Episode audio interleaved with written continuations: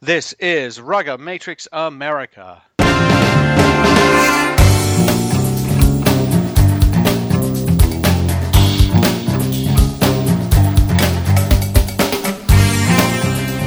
Welcome to the show, everybody. This is Alex Goff, editor in chief of RugbyMag.com, joined, as always, by Pat Clifton and Bruce McLean. And Pat, we're going to start with you and ask how you're doing simply because I'm going to be asking a lot of you in the next several weeks, and we've got a lot going on. We've got uh, Elite Cup, we've got test matches coming up, we've got collegiate finals coming up. Um, so this is this is the busy one of the busiest times for you and me, and also uh, one of the most exciting. Yeah, it is. I got a little bit of respite or respite or however you pronounce that word from it this weekend. Went to a wedding out of town, had a little non-rugby fun, and uh, I was actually kind of remiss that I wasn't able to watch all the games that I wanted to watch live. But I got back and got to watch the uh, day two of all the sevens. I watched day one live and um, got to catch up on the Cal BYU game. So uh, it was a good little break, and I'm excited to to run through the rest of the championship season, which Yeah. is insane for us. Yeah, yeah. Cal BYU is worth catching up with.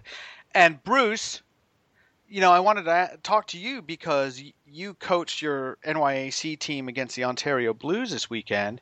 Your team lost, but I I think it'd be fair to say that uh, you were hit a little bit with injuries, so you didn't really have, um, you know, I guess a full bench more than anything else. Um, but tell me about that game.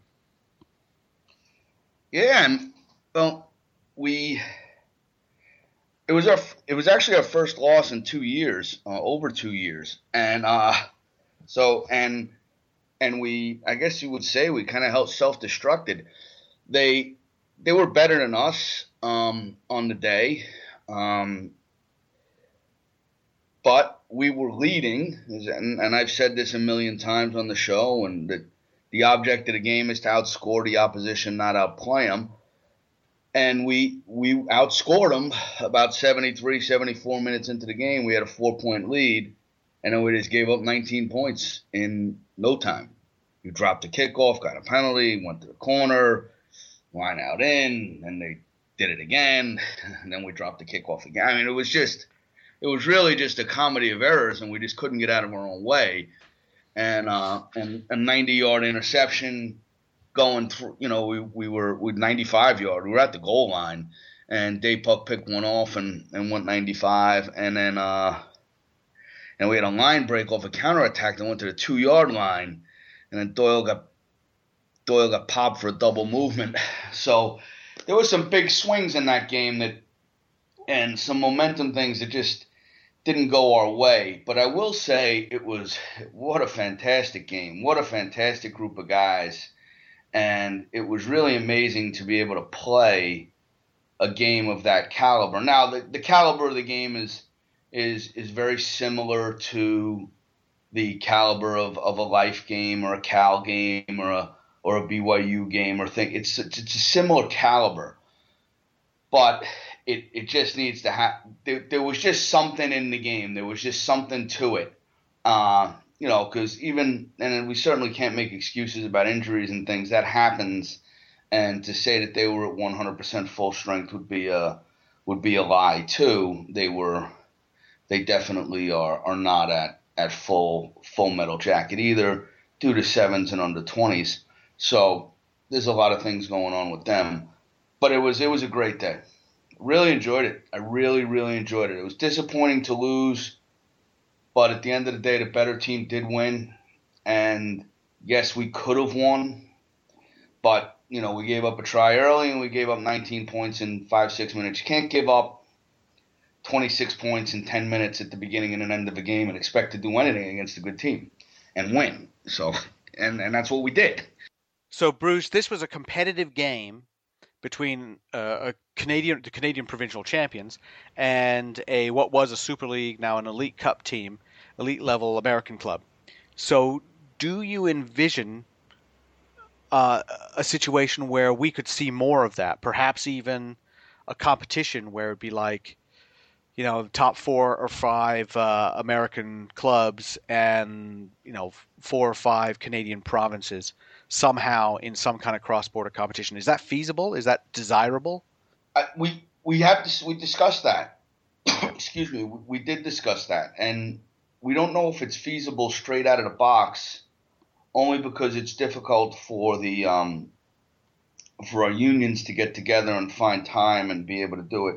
I think it would be a, probably more than likely be an entrepreneurial approach taken by, say, the BC Bears or or the Rock or Ontario Blues, San Francisco, Puget Sound, Glendale, Denver, um, possibly Minneapolis, uh, possibly Chicago teams or Palmer you know, there's teams that can kind of strike into Canada pretty easily. Life is actually going up to play Ontario Blues on the Friday night before the qualifying test match, the second qualifier. We committed to playing Ontario Blues at least twice a year. Nice. And so we committed to that. I, I think Life is committed to play them at least once, if not twice a year.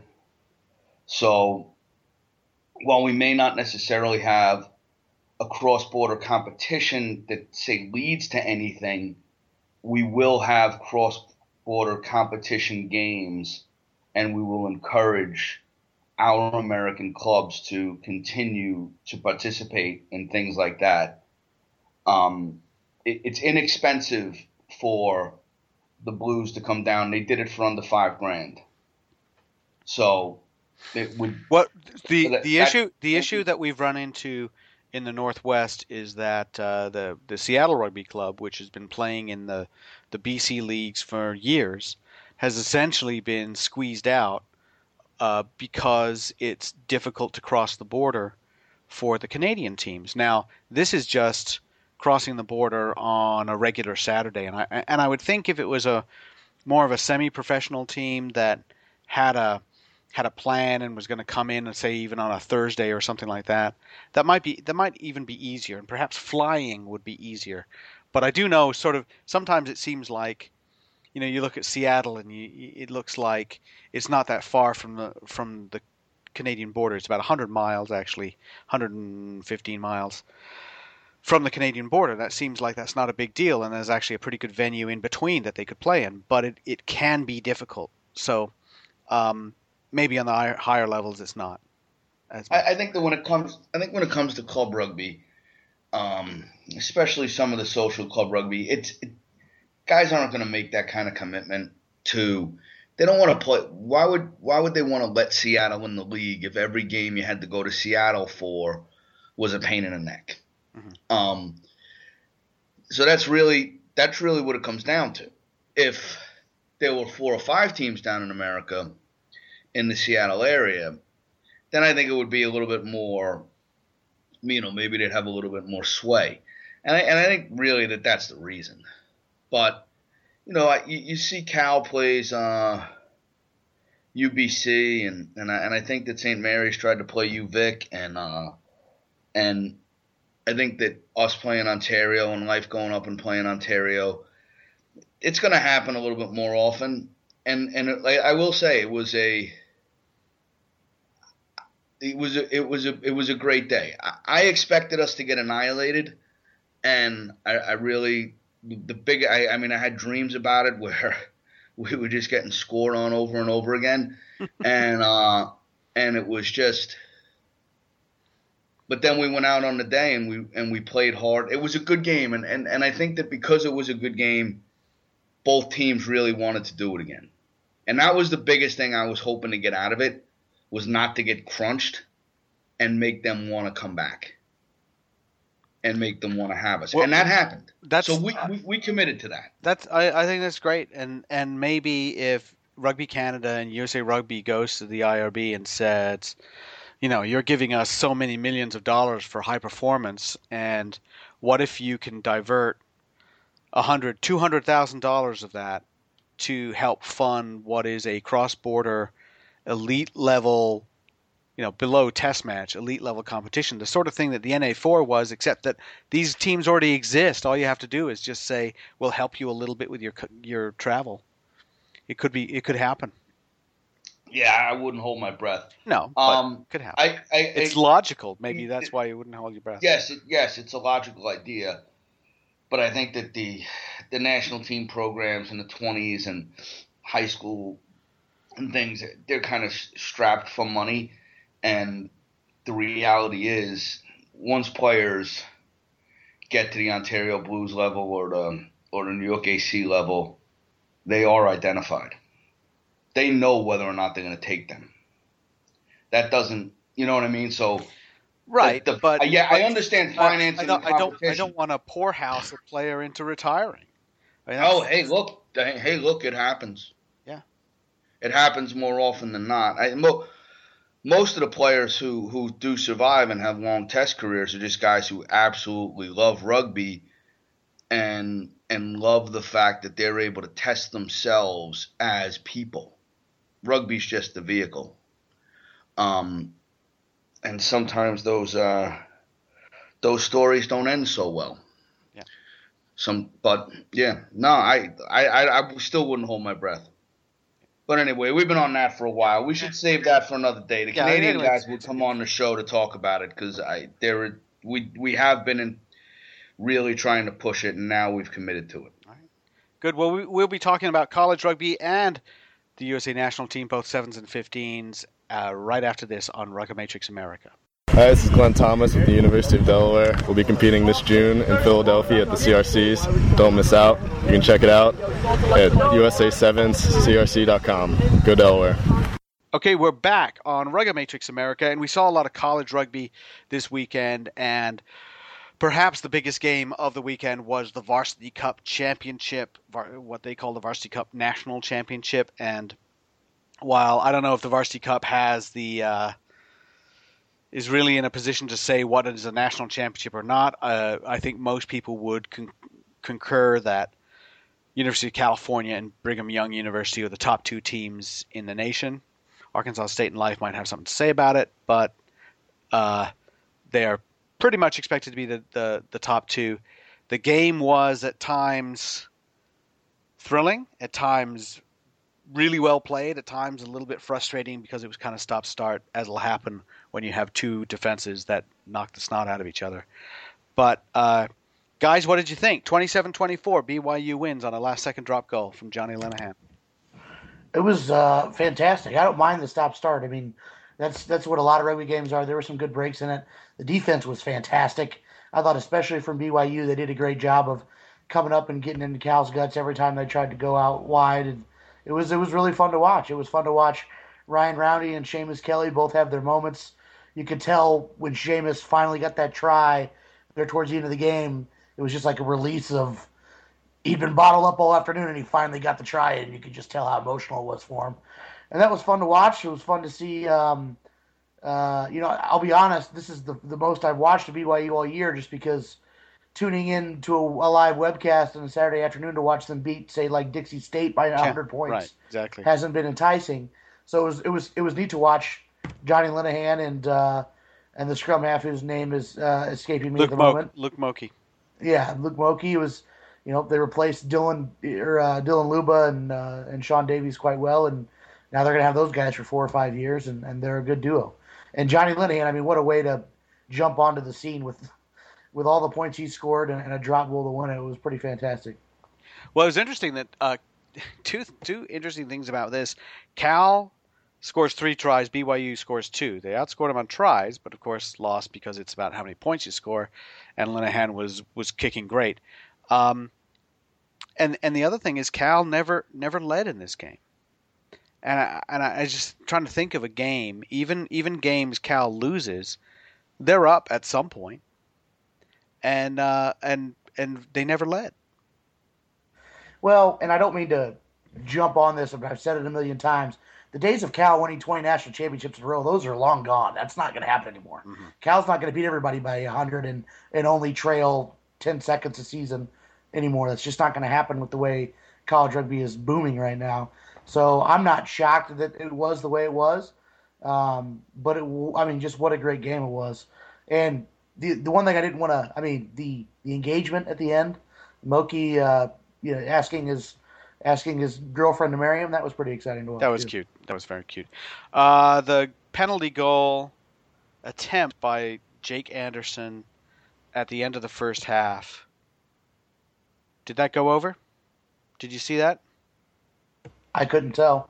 I mean, it's Okay. tough to tell. I think there's when you're watching it, whether it's TV or podcast or whatever, or webcast, and they did a great job of the webcast with the replays and all that stuff. Um, I mean, there were a couple of plays on BYU's scoring drive, the go-ahead drive at the end of the game, where I thought there was a knock-on that very well could have been called. And when they gave BYU the, the five-meter scrum for Cal taking it back into their try zone, and he said, you know, Brian Zapp said they took it in and dotted it down on their own. He was in great position, so I'll have to give him the benefit of the doubt. But it definitely looked. Very, I'm not 100 percent sure that ball ever crossed the try line and was touchdown. Um, so the, I mean, there were some, and I think everyone will agree he missed some knock-ons early on in the game. Um, and I'm not trying to put it on the referee, but there were some some calls that, like you're alluding to, that that could have forced it one way or the other, especially there on BYU's scoring drive. I think that uh, you know a knock on here and there, you know that that's fungible. You can you can say, well, you know, yeah, you call them a knock on. Uh, it's it's very rare that you see a kick go over the posts. Um, you know, uh, g- go so close that there's argument as to whether they're in. You, you usually have the even just two angles on the camera. You usually be able to see, okay, you know, we know that it missed or we know that it was over. Uh, very rarely do you see a mistake made on that, and I guess that was the um, that was what was weird about it is that it was a very high kick from Anderson. He kicked it higher than the posts, which makes it much harder to make that judgment because the posts at BYU they're nice posts, but they're not super super high like you see in South Africa or something. They're just nice high normal um, rugby posts. So that that's a great thing that we can talk about and we can uh, you know have some kind of uh, discussion about whether that was over or not and if it is and everything else is the same at the end of the game the score is 27-24 cal in front and byu still has the ball still has a chance to win it they just would have had to score a try at the end to do it and they certainly had the capability And what about? I mean, in the first half when they got that, they had the the, the five meter penalty directly in front of the posts, and it took them a little while to decide what to do. And they eventually took the three points, which probably, I mean, I'm sure Bruce would say was most likely the right move. But when you're in a championship game like this, in that kind of environment, uh, what kind of momentum they could have got by pounding that in? You know, selecting a scrum or, or just tapping it. Yeah, called a scrum. Called a scrum with that massive open side. You know, set. You know, put put your backs left or something, and maybe just pick and go. Who knows? You could run a play. You could. I mean, that was a, a, chance to run a sweat play, but it is kind of risky to do it. I've been uh, reading Ronan O'Gara's autobiography lately, and he talks about when Munster got over the hump finally in the in the Heineken Cup from losing semifinals and finals to winning. It was because they started to go for the throat a little bit more, and they picked their choices to actually take the line out or take the scrum and the penalty when not to. And it's kind of a, um, a, a, a the right feel of the right time to do it. But every once in a while, you do have to take those take those shots. Oh, uh, be a gr- guys, I- I'm kind of a riverboat gambler. Uh, we tend to go for tries a lot more than anybody, but there are there's a couple things about it. If if there's any wind, or if you take a scrum, you always put the referee in the game. If you go early, it's a free kick. They're just automatics. If a prop loses his bind, it goes down. He's gonna, you know, just puts his hand on the ground and reset. It's a penalty. So it, you really put the ref in the game if you take a scrum. On a line out, you the the actual strike rate of scoring off a line out drives from most good teams isn't that good. Um, it, it's it's not a high strike. It's not there's not a high strike rate on it. And then the last thing is to run it, which would probably be my preferred option, and, and only because it tends to get you the ball back at the one, and then you can either pick and go in or cause a little stress in the defense. And and the reason I do it is not is is more to keep the team down there, because like most teams don't lose a game because of lack of fitness. They lose it because of lack of will. At some point, they give up. If you leave a team at their goal line, somebody's thinking, "I just want to let them score so I can relieve pressure and get to the midway and have a kickoff."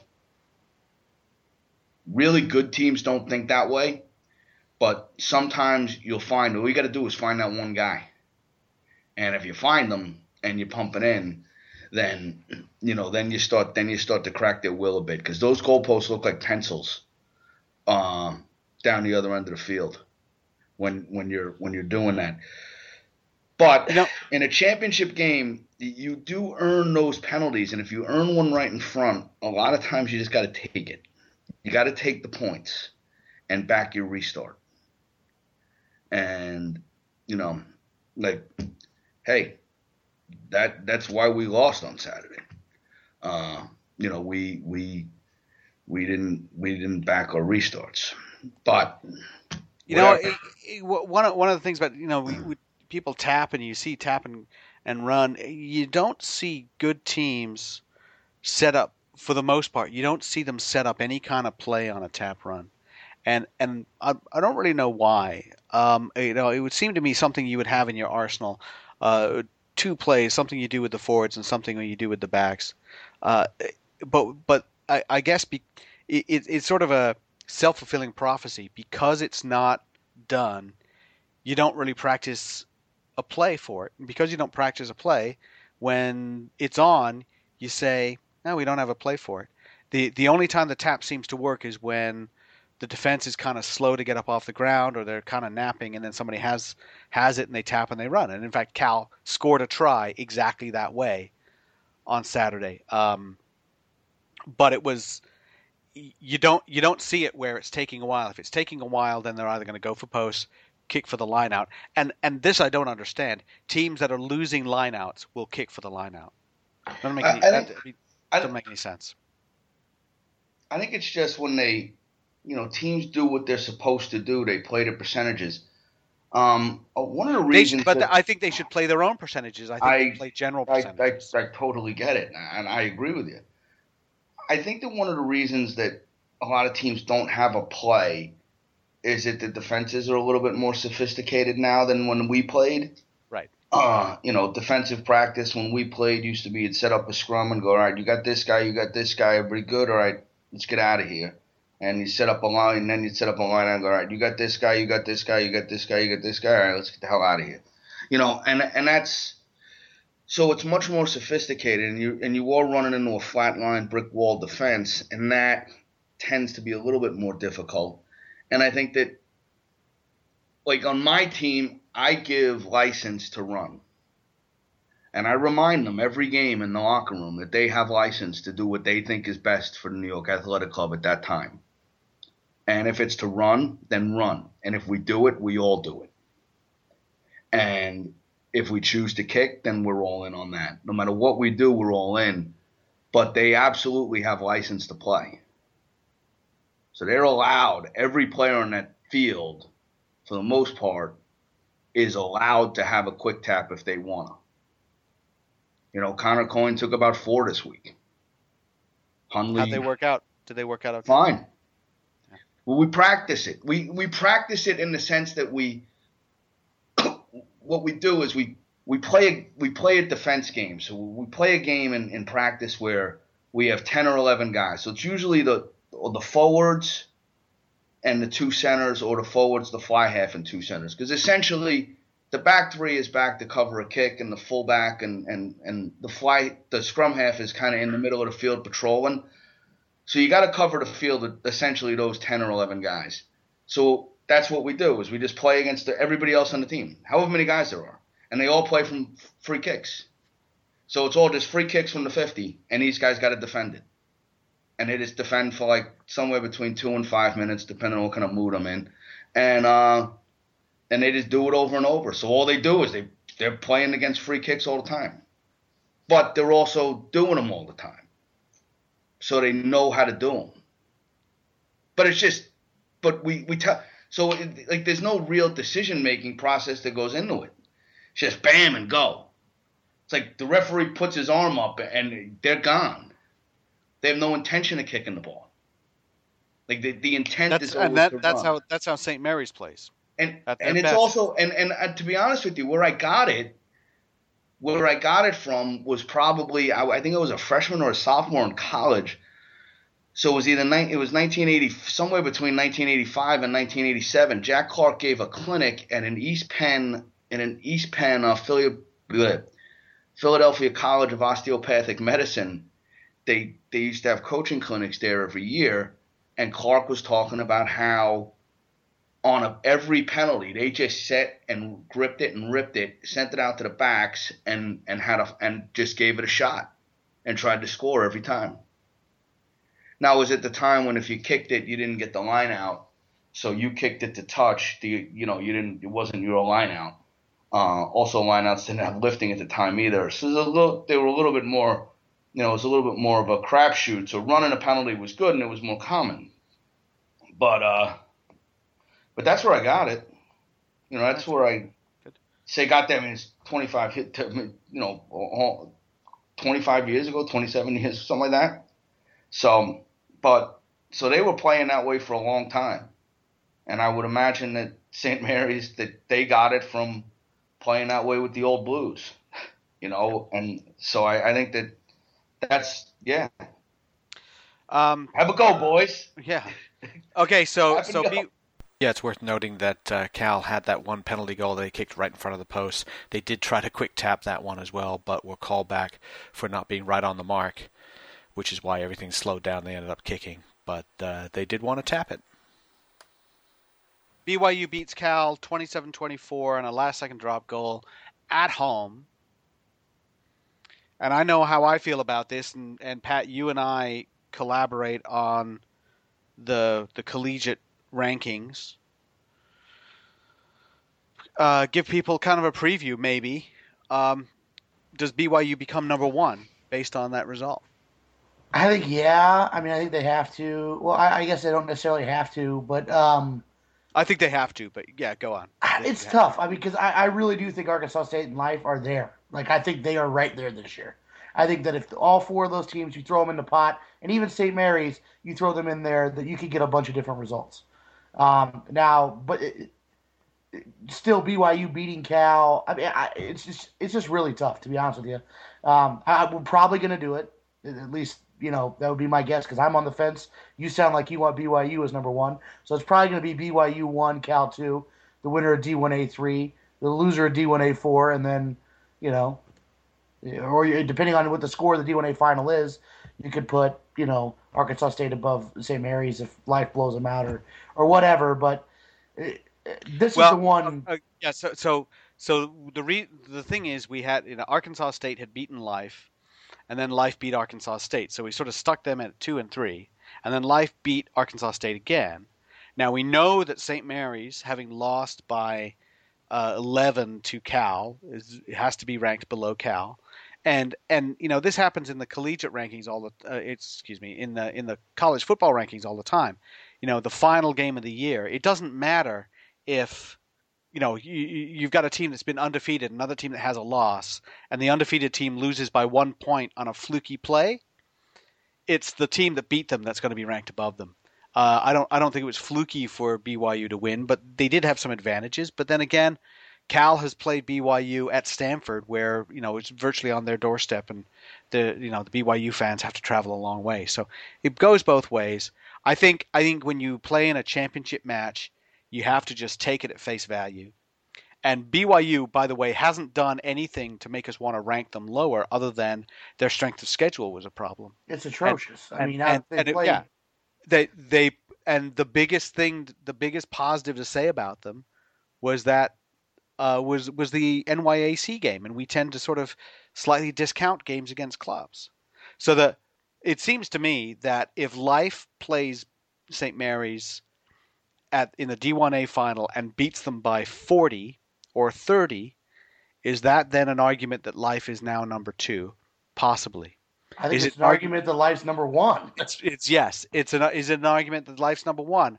Certainly, you could sit there and say St. Mary's is 11 points worse than Cal, and therefore, by that extension, 14 points worse worse than BYU, and therefore, if Life beats St. Mary's by 30, then they would be above. You could argue with that, and that's what's going to be great because it is an argument um, that is right on our doorstep, and I'm looking forward to it.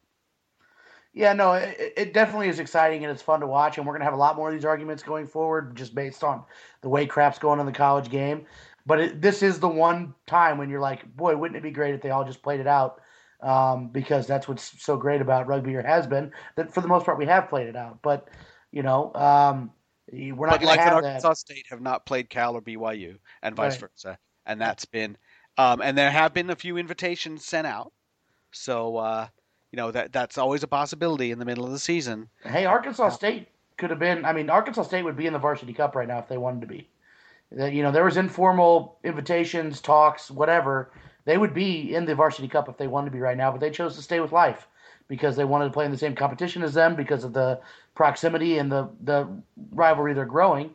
Um, so But there's, yeah, there's there's some loyalty there too. You know, those, those two they they only really have each other. right. I don't want to sound so romantic about it, but they really only have each other because of their isolation, Yeah. and so I I think that's kind of cool. I mean, if if Tennessee really really picked themselves up to another level, and Tennessee's always been a, a good program, but if they pick themselves up to another level, then then that would be great. But right now it's They just got, they, well, they got Lindenwood now, right? Lindenwood, obviously it's young, but they've got them now. Lindenwood's the closest drive for Arkansas State. It's only four hours from Jonesboro, and Lindenwood's essentially eight hours from Atlanta. So now they've got a threesome, right? Davenport's in that group. There's a foursome, and then watch out because Wheeling Jesuit's probably coming into that group uh, Yeah. pretty soon. And if they do, I mean, they could go the Rugby East direction, but either way, that's going to be the best four-team conference. I mean, talk about you know whatever you want when you're talking about high high performance and building eagles and quality games, quality games. Well, those four teams, Lindenwood, Life, Arkansas State, and Davenport, playing each other home and away each year is going to create some fantastic It's rug- great. rugby players. Well, I mean, to show how good life in Arkansas State are, Davenport was in their conference and lost all their games. Right, right. And Davin, Davenport was the reigning D1 AA champions and very, very good team. Two time, yeah, two time. Yeah. Beating Dartmouth and San Diego State and everybody. So, yeah, that's absolutely right. I mean, it's going to be a hell of a league. Yeah. So, all right. Well, we'll be right back, and we'll be switching gears and talking a little bit about the USA national team. We'll be right back on Rugga Matrix America. Hey fans, go to rugbyimports.com for all your rugby outfitting needs. Whether you're kitting out your team with our American made jerseys, stocking up on training supplies, or just getting a new pair of boots, Rugby Imports has all you need for on the field and off. Go to rugbyimports.com. All right, we're back on Rugga Matrix American. We had a big weekend for the USA Sevens team. They went into the Glasgow Sevens, as we uh, outlined on our previous show, talking to Zach Test and Colin Hawley about the importance of that weekend. They were very aware that they needed to do better than Scotland in order to guarantee that they're back as a core team. That was all they had to do. They had to do better than Scotland. Scotland, however, playing at home. Um, and in the end, I think that what was great about it, the Eagles did do better than Scotland. They made the top eight, and Scotland did not. Scotland lost to England, who'd been struggling most of the year, but lost to England and lost to New Zealand, which was not a surprise. Um, but what pleased me was the manner in which the USA went through this weekend. First of all, they talked about how they had bad starts their first game they beat Russia, a team that always causes them problems, beat them 48 to 5. They then come close to beating Wales, they don't beat Wales, you know, but it, but and then left themselves up to beat France, which they did do. And then having achieved what they needed to do to guarantee core status, not having to play in a qualifier, all those things, you know, I I would forgive them. There's still a lot of young guys on that team. I'd forgive them if they had sort of just relaxed a little bit and said, you know, great, we've achieved what we need to, and Sunday is is gravy. Well, they go out and win the plate on on Sunday, and while they did lose to South Africa, they beat Fiji, and they beat Fiji pretty good, 22-7, and then beat Argentina in the plate final 17-7. So what what it, what pleased me, yeah, I'm, I'm glad for the team, and it's obviously huge for the program to make sure that they're still a core team and that they're they're not on the outside looking in, hoping to get more than one tournament a year. But what I was pleased with was that once they'd accomplished their goal, they continued to play very good, sevens rugby. And actually, you know, against Fiji, Fiji wasn't even in the game. No, they they crushed Fiji, and it was just a joy to see. I mean, it, the game started off kind of slow, but the way that they just held possession that entire game and really took the physicality to them, and you put a big lineup, put a big lineup in. I think that was probably the first game Brett Thompson started. Um, not 100 percent sure on that, but you put in a big lineup. You have him, you have Durutalo out there, and you're gonna say we're gonna play, we're gonna take it to you, and we're gonna have to beat your physicality, and they did just that. So I thought it was, uh, you know, that game was really promising.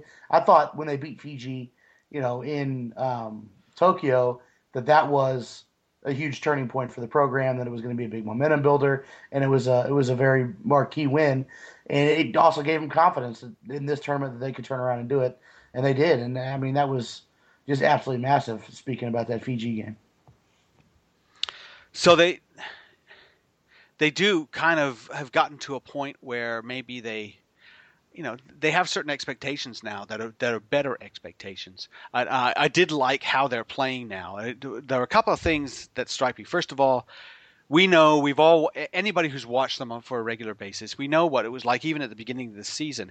Every pass, especially the classic one you see is the is the kickoff down to about the 22. The Eagles receive it, they set a ruck, and then there's a really long loopy pass across the field in their own 22.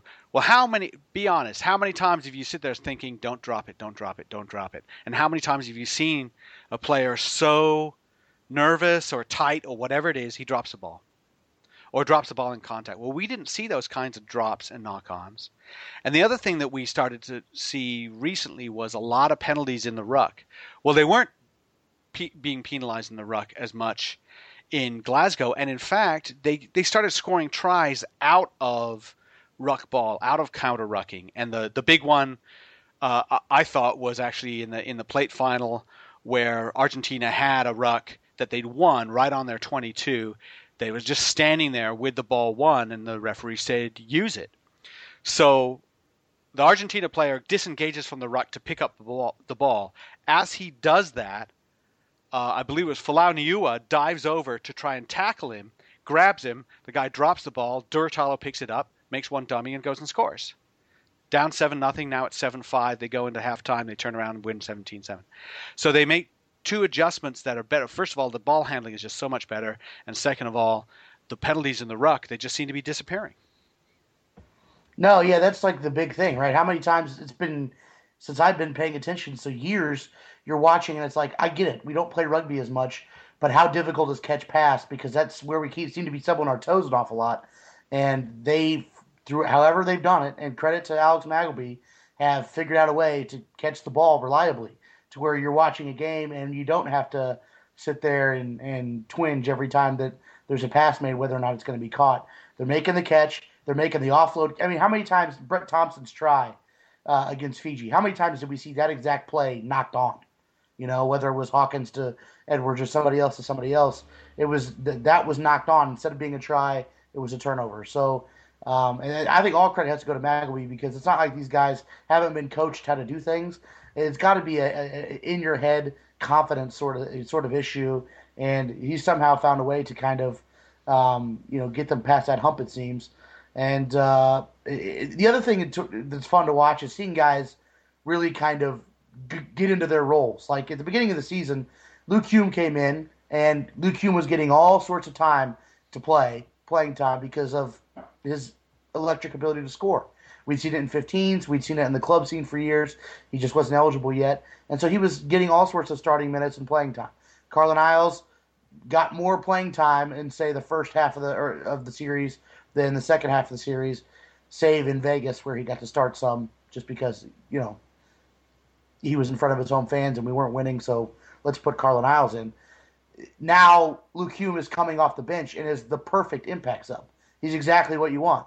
Um, he comes in, he's something completely different. He's a changeup. He's the screwball that nobody else has seen because he runs just he's that imposing of a strike runner. He's that unique of a runner that he brings you something different off the bench. And Carlin comes in and he brings you something completely different that nobody else, they haven't seen all game. And he's coming against tired legs and that was those were the things that they were trying to do with Carlin at the beginning of the season that wasn't working because we were down by two or three tries.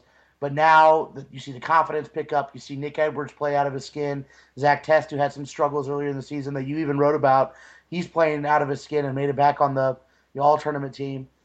Because those guys are doing well, it's just the positivity keeps building on itself. And now the guys that are coming off the bench are coming off the bench and really scoring tries. That's the remarkable thing is that when, when you're winning and the starters are doing well, it pushes the subs to not sit back and wonder why they're not getting more playing time, but to go out and score. Because Jack Halalilo has done great off the bench. Luke's done great off the bench, and I think Carlin's done pretty darn good off the bench too. You're right. The the the increased quality of general team play allows somebody to shine in the right way. And and I think you know credit to Alex Magleby. Alex Magleby's fighting has been fighting a battle, um, not really against the players so much. Is just trying to change how the team operates and how they think about themselves. And he benched guys. He benched Test. He benched Shalom Suniula. He benched them on form. He said you're not playing well enough. You know, Zach Test is coming off a appendectomy. Um, but he said he was good to play. That wasn't the issue. The issue was he was, you know, losing the ball in contact. But those guys fought their way back. Luke Hume, I don't think Luke Hume is the starting scrum half for the team because he doesn't pass an awful lot. So it's kind of a difficult guy to have as scrum half uh, for the whole game. But he was starting scrum half for a while because he was injecting some kind of urgency, electric, uh, electric play. But if you look at, at the the scoring records for these guys, what you see is that when you know in the middle of the season they were they were scoring two or three tries a game. That's all they were doing. So you might get that Carlin Isles will have the one run or the one big play, or you might get Hume the one big play, but that was all you would get uh, because the the team was sort of put together in such a way that they were behaving as if you know, we uh, I just want to pass it around. Let's get it to that guy, and he'll go run for us. And there was nothing. It, wasn't like the team was creating something together. Now what you're seeing is, yeah, Brett, Brett Thompson I thought played great because Brett Thompson fit into a system. Just like you know, when you see a good team, and, and Bruce, I know you can speak to this. If you have a team that's working together as a team, a culture of a team, you have a guy go down, another guy comes in. If he knows what he's supposed to be doing, people can look and say, "Hey, he played great. He's a great player." And he goes, "Yeah, well, he's playing the system. He's playing what we expect him to do, and I think that that's what Brett Thompson was doing, and he's allowed to shine because of that. We're now seeing this team score three, four, five, six tries a game, and and in Scotland they scored eight tries against Russia, three against Wales, three against France. Okay, just one against South Africa, and then four against Fiji and three against Argentina. So now the you know what was a two try team is becoming a three and four try team, and I think that's because of the overall team play. And the overall team play comes down to a few guys. One of them was Shalom Suniula, who is demoted from captain, is still is still not the captain, but understood his role, took his medicine, and worked his way back up. Matt Hawkins, who took over as captain and is a better captain now than he was last time and Alex Magleby, who has orchestrated the entire thing. And and we know, Pat, you and I sat down and talked to him about all the suggestions and people telling him how to coach and things like that. And he smiled and said, "Yeah, all right. Well, we're going to work at this." And what we end up having is they win they win the plate for the first time in ten years, and then they win the plate again the next tournament. Pretty nice. Early in the season, they lost a lot of close games. And I think that they found out some of the combinations that work. They were able to have a bit of time after Hong Kong and Asia to get perspective onto where they are, put it in to, to play better as a team, get a little bit of rest, get the niggling injuries healed. Then they went into Scotland with a purpose, and they won. Uh, you know, I think that it. Oh, there were a lot of factors to it, but they won. They they weren't far off. They were losing games. I mean, and, and, and yes, it was disappointing and things didn't, you know, maybe they didn't all go the right way, but it, it just took a little time to find out what the team really was and find out how they all kind of fit in together. As to your point about playing the system, etc., sometimes that's a little difficult on attack because different players bring different skill sets and different things to the to the game. But where your consistency should always be there is your consistency should always be there in defense. Because in defense, you don't have the skill surrounding the ball. You just have to, you really just have to make tackles and, and, and, and counter ruck appropriately and reset yourself and identify who you have. So your defensive system should always be really spot on no matter who comes in. Your attack could sputter a little bit. It could also be there could also be an injection of life to it, but because each player um, does things differently. But I think that in having that little bit of time to get perspective, and this is conjecture on my part, is that they kind of learned about each other and learned how to. Great teams, great players make the players around them better, and and I think that what you were alluding to would say with waiting, get the ball to Carlin or get the ball is I call it the Jesus factor, where guys are waiting for Jesus to show up and score a 90 yard try. And, you know, and I, I talk to my team about it all the time that we need 15 guys working hard, hitting rocks, going seven, eight yards at a time, and we'll score our points. But if we're waiting for one guy to just have some miraculous play, chances that's right. are that's not going to happen. But we'll watch a couple miraculous plays go the other way. So, you know, it, it is about being a team. I, I and I think that they were a team. I just don't think that they knew each other well enough. But they were playing. They were playing tight games though, so they knew they only were a little bit away there were and a few other little things happened. I mean, they were trying to build a team, and and you know, I was I was going through the stats today, and I was going through some pictures, and reminded me Maka Unufe was a big part of this team not that long ago, and then he got hurt, and that was a big loss because he was a he was a, a tall, athletic kid with breakaway speed. You, it's difficult to lose that guy. And if you're saying Maka is going to be on the team, Maka is going to be on the team. Oh, we don't have him anymore. What do we do now? And they were still trying to build their depth. That was kind of a you know that that discombobulated them a little bit, as did the loss of former of a couple of other players. Folau Niua, I think I, I keep forgetting to mention him. He did he wasn't playing well early, partly because he was coming off an injury, but his defense was was you know was faulty well, his defense has really improved, and partly that's the whole thing about he knows everyone else knows now. If I'm not if I don't perform, I'm going to be benched. So and and they all what they did was uh, you know they came together after Hong Kong, and they had a talk, and they said things. People stood up and said, "I know I've been missing too many tackles. I'm not going to miss any tackles anymore. I know I've been rucked off the ball. I'm not going to be rucked off the ball anymore." And sometimes it takes a little bit of admitting that kind of thing. And Niua is one of those guys who he just needed a little bit of time to get back more healthy than he was, and a little bit of time to work on certain aspects of his play. And now here's you want to talk about a guy who's making other people better there's a guy who's making other people better. I really like watching this team. No, Folau's playing great, and I think your your point of the defense is the biggest thing, right? Because this team, and Maka is another great point because the team really didn't have any identity when you when we started the series. Maka was going to be the speedster. He was going to be the starting wing, and or he was going to be at center and making plays. That was the whole plan from the beginning. It seemed, right? You lose him, then you have to change the plan. So instead of Carlin Isles and the field, which Carlin Isles, face it or not, has been a distraction for this whole program throughout the entire season. A good distraction to have, but a distraction. So instead of having now Maka, who's the clear starter, and Nick Edwards standing in front of Carlin Isles in the field, now you just got Nick Edwards. So when Nick Edwards is going out there and just whiffing on tackles, then that raises the question, well, you know, do we start Carlin or do we start Nick Edwards? And I mean, like we know in Vegas, Alex McAfee straight up asked Al Caravelli. Should I be playing? Am I making a mistake by not playing Carlin? Eventually, Carlin ended up getting on the field, but there, he put that doubt into the coach's head of what are we doing now? If Nick Edwards, who's always had the ability to break tackles and score tries, was making his tackles, there are less questions about whether or not Carlin gets on the field. No so question. his defense has been huge for the team.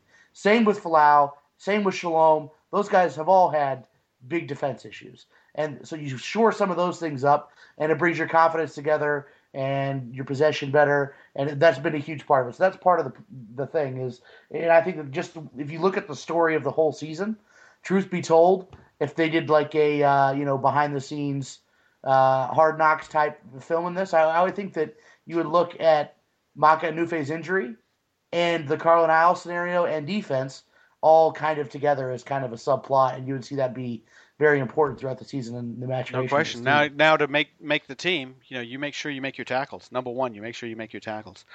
Um, let's let's change. Uh, you know, for, well, congratulations to the U.S. Sevens team, and, and they've got London to come up, and, and I think, you know, I, I, I think it's uh, interesting actually that they they named a, a, squad of 13, and we saw a few people um, not on the squad, um, oh, not on the starting lineup that we normally see at the end of, of the Glasgow Sevens. Colin Hawley, Blaine Scully were were on the bench. Um, Hawley did not play at all in the final game, so you might see somebody um, rested. They'd already taken uh, Pila Taufa as a uh, as a backup, and I would be very surprised if we did not see him in London. Um, you know, yes, the USA can catch Canada, but it, it's it's almost irrelevant at this point. It, this might be a great time for the USA to perhaps test uh, some other guys, get Brett Thompson a lot more playing time, save some other guys so they don't get hurt for the uh, Sevens World Cup. But um, congratulations to the USA Sevens team. Looking ahead, can I disagree with you yeah, real quick yeah. on that? You don't think? You don't I mean, they, need to. Not remotely. This team needs. Well, I didn't, I didn't, I didn't okay, so I, did, I didn't say that they should. I just said I think they might. Okay. That's well, I, I don't think that they I will. Think I think that I they think brought, they brought Pila. They brought Pila, and I think that if anyone is hurt at all, e- even kind of a little bit, I think he gets a rest. Okay, that's one thing. Fair enough. Yeah. Just like exactly. Um, I want to I want to look at the, the, the men's 15s team for a little bit. They did have a camp, uh, and and I want to check in with Bruce, who was not at the camp, but you know everybody who coached there and played there, and um, you know you probably had a drone flying over. Um, what are the impressions, Bruce, of the uh, the? And this is a camp that didn't have our overseas pros. Uh, I know Todd Clever was in Japan in camp with his club there. Um, a couple of other guys were not available. Peter Dahl wasn't able to get there, things like that. But it was uh, 32 players um, of pretty good pedigree. Uh, I, and I want to know what your overall impressions are, and I definitely want to know what you think of the youth movement in the front row that's coming through from uh, Mike Tolkin's picks. Well, I, I, I spoke to Mike and I, and I spoke to Toby and Troy and and uh, and Brian Doyle. Didn't, I didn't speak to anyone else, but I did speak to them. And to a man, they said that nobody at camp didn't belong and that everybody picked things up relatively quickly, and that athletically and skills wise, they were fine. Uh, they did a lot of work on scrummaging. They didn't do as much on line out. They did some line out skill work. Uh, they did. I'm. I know they did a ton of work on their on their phase option decision making as to uh, you know how they'll how how they'll use their alignments and how they'll set up and then how they'll attack off those alignments. And uh, and I know they did a ton of work in the contact area because I think that that's a uh, that's an area that they they feel that they can always improve at and and and the team that wins the contact area tends to win the game. So they they they spent a lot of time on that and and and as I said, the guys that I spoke to, and and I spoke to Mike about it, they were really happy with the level of talent in the camp. Now that's not to say that every single player in the camp is going to be an Eagle, but that every single player in the camp is minimally capable of being a very good player at Eagle A level, and some to many have potential to be senior 15s national team players. And as far as the youth movement in the front row, I, I think that you just, I, I, think that in all positions, especially critical ones like um, front row, scrum half, fly half, fullback, you know, positions that, that, that are somewhat specialized, number eight, that you always want to have. You always want to have an, an, an, an a lot of depth. Uh, you want to have an enormous amount of depth. So you want to have you want to have youth, you want to have experience, you want to have people that you can draw on that are going to be capable of playing. Um, and and I think that they were happy with a lot of the development that happened in the front row, particularly with the uh, with the young high school American um, TT Lamositele. Yeah, they said that kid is uh, that kid's he's a monster. for real. Yeah, he's for real. Um, and that you know, I don't know when he's going to be able to contribute, but he's uh, he's supposedly a very very good player. Um, Jordan Bowie, Nick Wallace, very good players, and and then they had they had Pittman, and I heard McDonald, uh, who had who had been really struggling with an injury all year. Uh, Brian Doyle told me McDonald was fantastic. He said he was fantastic. He said he was scrummaging really well. Um, apparently, Biller was scrummaging pretty well. So there's a lot of uh, and, and Pittman was playing quite a bit of loose head. So that's I, I think that they're looking at McDonald and Pittman there. So it's a pretty it was a pretty interesting camp. I I uh, based on the fact that they had a lot of guys who weren't experienced, I did expect that a lot of them wouldn't be up to it. To hear that none of them were were dead wood was pretty impressive to me. That is that is good move. TT Lamositele, by the way, have you seen the size of that guy's legs? Just uh, just Fire enormous. Hydrants. Oh, exactly. Fire hydrants. Exactly right. Um, he there were three props at that camp from the Chuckanut Rugby Club in uh, northern Washington State. Uh, Sean Pittman, Lamositele, and Nick Wallace, which is pretty impressive for one uh, one high school program to have three guys in the Eagle mix at one position um, at the same time uh, and not be called Jesuit. Uh, pretty pretty nice. Um, we're gonna see some other we're gonna see some other guys in this in the mix too, also, aren't we? Um, Peter Dahl, Seamus Kelly, um, you know, people like that. Bruce, I wanted to ask you real quick about Phil Thiel. He, he was in the camp. You played against him this spring. How does he look? Does he look like he's going to be back in an Eagle jersey sometime soon? And at proper hooker? Phil's been playing prop. Uh, the thing about him is he's he's he's a great guy with a great he's he's just got a great personality and a and a great attitude. So he's not there yet. and He's definitely uh, he definitely looks like he's been following the Bruce McLean Pat Clifton diet plan for the past year or so. But uh, he hasn't he hasn't quite gotten into our uh, into our pant sizes yet, but he is he's not far off. but um, yeah, he probably needs to dump a few pounds and needs to get himself in shape, and and I I think that get himself mentally feeling like he deserves to be there because he's well prepared, and then he'll be fine. But right now, I just think he's making a comeback, and because he was a national team player who was who was a good player and a contributor, that since he's making a comeback, they're taking a hard look at him. And I think that if he does said... come back, he will come back as a prop. And I think that if he, but I wouldn't put it, I wouldn't put it out of the realm of possibility for him to be a hooker. I think, but he does. He probably has to.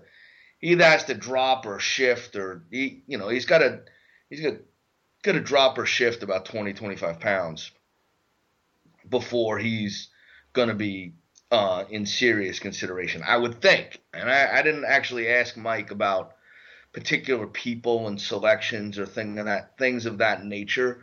I just asked about generalities and how people did and how they performed and what kind of stuff they were doing and things like that. So and and the same with the players. I didn't ask about specific guys and things, you know, where they think people are going to play and who's going to start where. I did see Will Holder as well because they drove him back to West Point on when he came back from camp. But uh, yeah, he said the same thing. He said that basically everybody was pretty good, and that's I, that's all. You, they have like I think they call each other once or twice a week, the coaches and and and all the people, and they have a little conference call. And I think that's kind of helpful where they.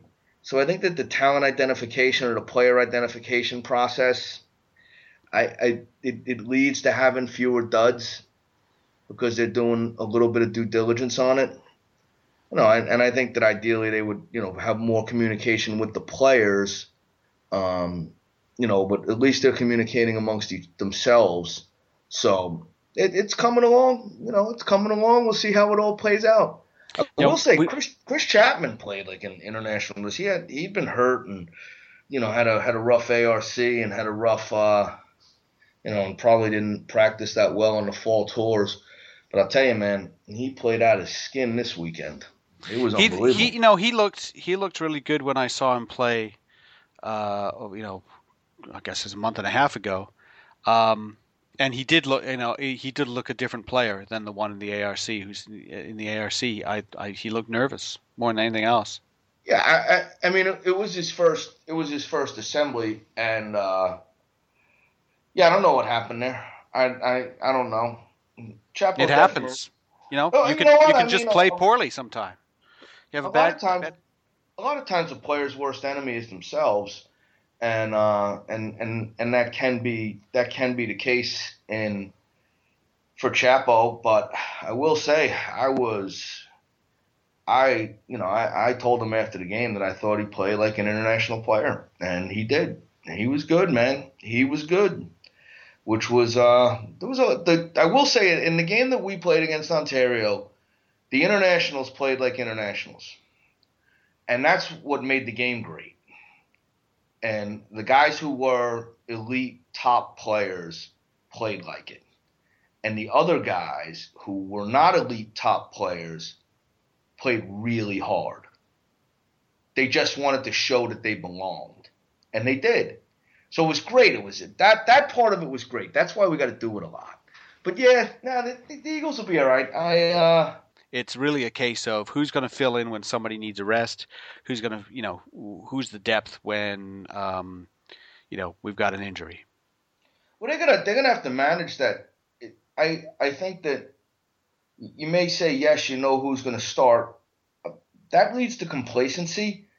I I think that when teams do that, they they tend to really fall apart. Um, because players don't work hard and, and, and players do anything to, to save their position as opposed to compete for their position. Uh, I Mike tends not to be that way. So I think that they're not going to be able to get that complacent. I think that they will make changes if they feel that someone is out of form, and they are going to have to manage it. They they play. What do they play? Canada. Then they play Ireland. Then they play Tonga. Then Fiji. Then they got to play Canada twice. Japan in there as well. And then yeah. Japan. So, I mean, you're looking at seven test matches, and some guys will be coming off a sevens, a seven circuit.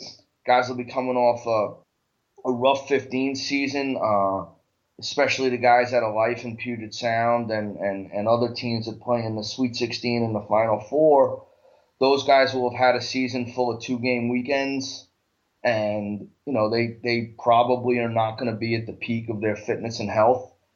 Um, so i think that that they're going to really need to manage this properly and they're going to need to identify the best touring party that they can and also keep tabs on guys that they may need to bring in in the event of injury or something like, like that the medical staff is going to be the key to success in in the going forward. They have a really good medical staff, but the medical staff is going to be key to success. That's for sure. Okay, no doctor needed on this show. This is a good show, and we will be keeping an eye on on the Eagles. We will also be looking ahead to uh, the CRC, the USA 7 CRC, which is coming up first weekend in June. Don't forget about that, USA7CRC.com. And also don't forget that you can go on iTunes to get Rugged Matrix podcasts. And you can also subscribe to Rugby Magazine. Don't forget you can subscribe to Rugby Magazine now uh, through rugbymag.com when you get a rugbymag.com premier subscription. But you can also just get the magazine on its own uh, from uh, the Apple Store for your iPad or iPhone, and also on the Android App Store, and also uh, with Kindle and Reader. Check it all out. Details on rugbymag.com. But you can subscribe to Rugby Magazine pretty much any way you want electronically and look for that. So for Pat Clifton and Bruce McLean, this is Alex Goff thanking you for listening to Rugged Matrix America.